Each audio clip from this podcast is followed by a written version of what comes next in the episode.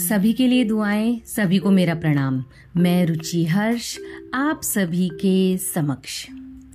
पता है कभी कभी लगता है विद अ डीप इनसाइट एक एहसास होता है कि एक नाराज़गी, सिर्फ़ एक नाराज़गी, चाहे वो वक्त से हो, किसी रिश्ते से हो, या किसी बीते पल में पड़े एहसास से हो, खुद से हो, खुद के किसी फेलियर से हो।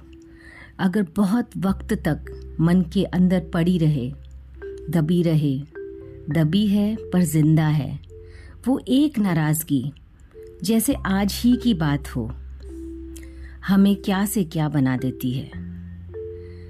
और जब ये बात समझ में आती है, तब तब लगता है यार, ज़िंदगी बीत गई, उम्र बीत गई, उस एक नाराज़गी के चलते ज़िंदगी रूट कर कहीं चली गई। आसपास के लोग, रिश्ते, दोस्त, सब सब पता नहीं होकर भी साथ हैं कि नहीं। एहसास ही नहीं होता।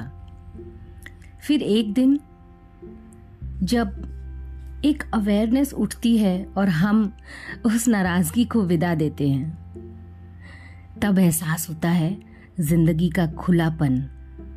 ज़िंदगी का खुलापन कि सुबह की हवा में कितनी ताजगी होती है। बारिश की बूंदों में, खुली मिट्टी की सुगंध में, जब वो नाराज़गी विदा ले लेती है, तब हर चीज़ का, हर मौसम का एहसास होता है।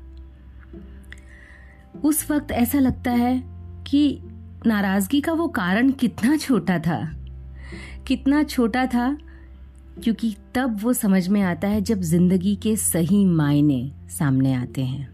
हाँ है ना? जब ज़िंदगी के सही मायने सामने आते हैं तो नाराज़गी का वो कारण बहुत छोटा लगने लग जाता है और ज़िंदगी की खूबसूरती बहुत ज़्यादा बड़ी हो जाती है। तो कहते हैं ना, भाई a feeling of untangled when comes तो ज़िंदगी सुलझी हुई धागे की तरह हो जाती है और जब वो धागा सुलझ जाता है ज़िंदगी का, चाहे उसमें मोती पिरोए, कपड़े पर नकाशी बनाए, जो मन करे, वैसा करे। क्योंकि ज़िंदगी को क्रिएट करना हमारे खुद के हाथ में है।